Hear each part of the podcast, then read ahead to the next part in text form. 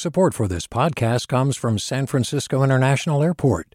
At SFO, you can discover award winning flavors and unique shops all before takeoff. Learn more about what's at SFO at flysfo.com. Hey there, this is Brittany Luce from NPR's It's Been a Minute.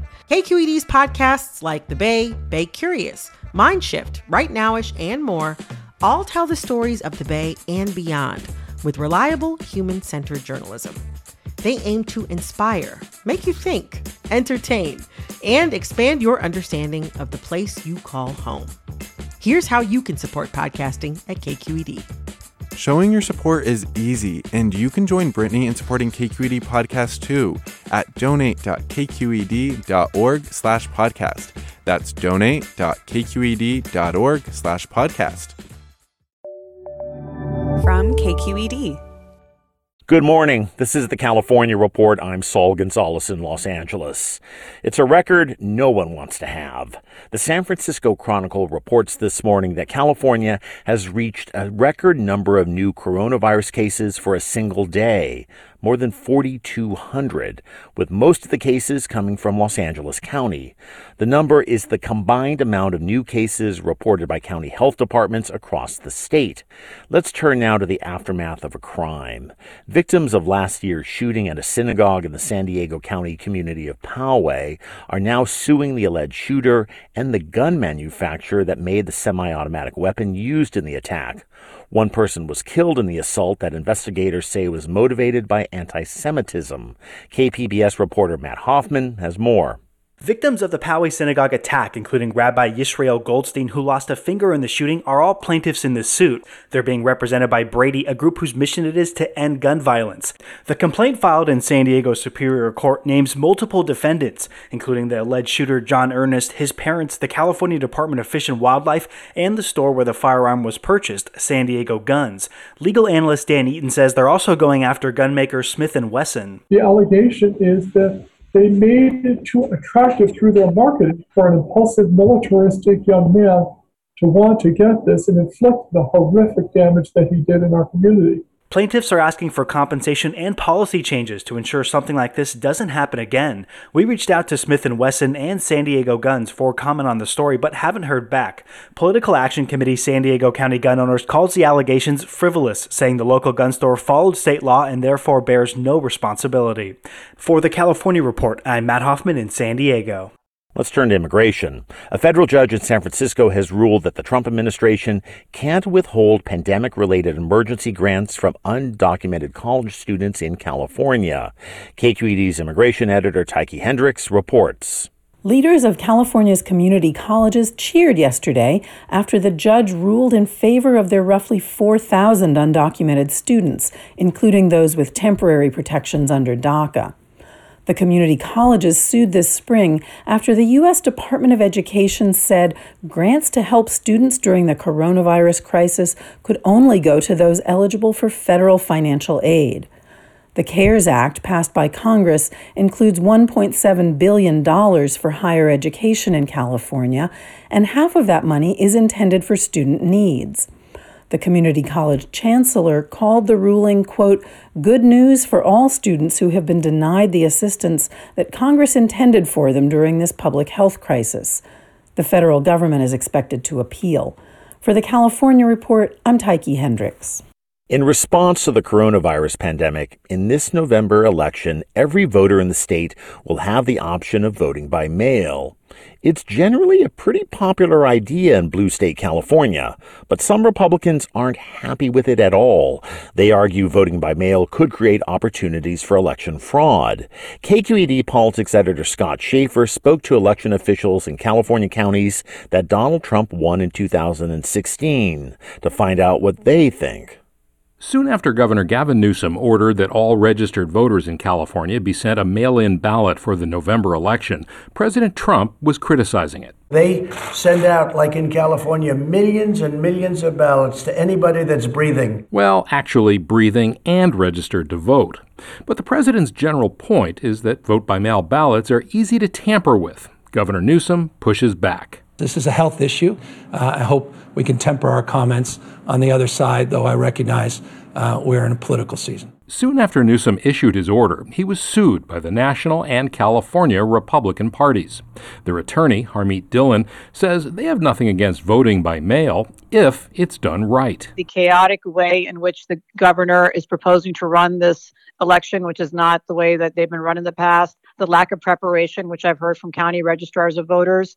And that's why I'm concerned. That's why I filed a lawsuit. Shasta is one of the California counties that gave Trump a huge margin over Hillary Clinton four years ago. Elections Chief Cathy Darling Allen says most voters have been voting by mail for years, and the number of times she found someone illegally casting a ballot? That happened one time. Once, since 2004. Allen says it's hard to say why the president would question the process given the results in her county. In Shasta County, he got 62% of the vote in 2016, and many, many of those ballots were vote by mail. In Tehama County, another Trump stronghold, Election Chief Jennifer Vise says they put a lot of effort into making sure voters are who they say they are. We all check the signature against those signatures on file. And if the signatures do not match, the voter is notified. Vise says while she's not concerned about fraud in November, she does worry about the coronavirus. You know, and I'm not necessarily comfortable putting my poll workers in that position where their health and safety is at, is at risk. Another county where Trump did very well is Amador in the Sierra foothills, where Chief Deputy Registrar Mark Hammergren notes that each ballot has barcodes to carefully track each vote and prevent fraud. There's so many checks and balances that goes into the process that I don't want to say impossible because anything's possible, but it's damn near impossible. His message for people who hear news stories about voter fraud?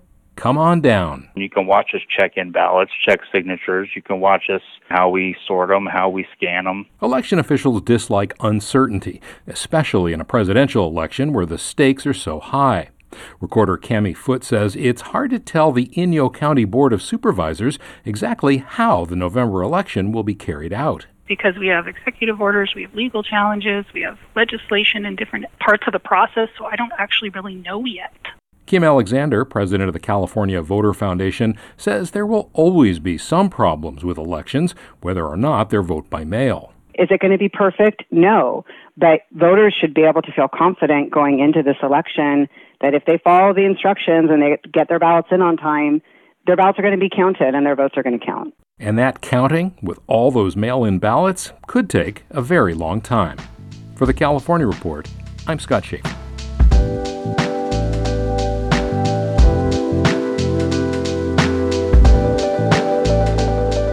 And that's the California Report for Thursday, June 18th, a production of KQED Public Radio. I'm Saul Gonzalez in LA. Have a great day.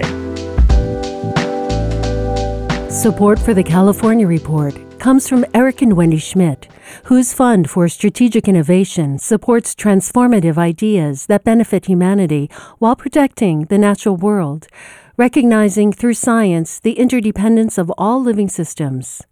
Earth Justice, a national nonprofit law organization fighting for the right to a healthy environment.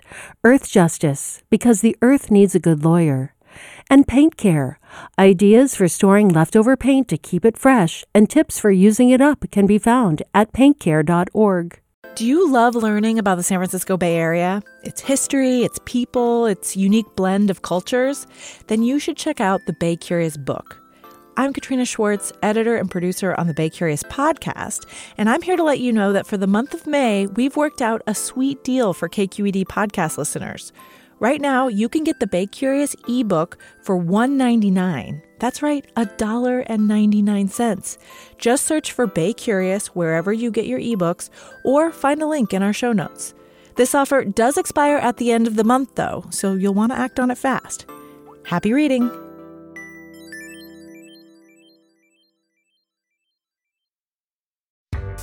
Hi there, I'm Rund Abdelfatah from Throughline. If you're listening to this podcast, you know that KQED produces exceptional storytelling that keeps you informed, inspired, and entertained. Their podcasts cover issues from your neighborhood to the entire country and everything in between. Support this work today. You can help us continue to bring quality podcasts to your ears. Just head to donate.kqed.org slash podcast. That's donate.kqed.org slash podcast. Hi, I'm Sasha Khokha, host of the California Report magazine. Every week, we bring you stories about what connects us in the giant, diverse Golden State.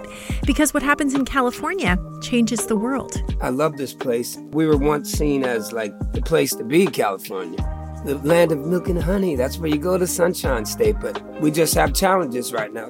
KQED's California Report magazine. New episodes drop every Friday, wherever you get your podcasts.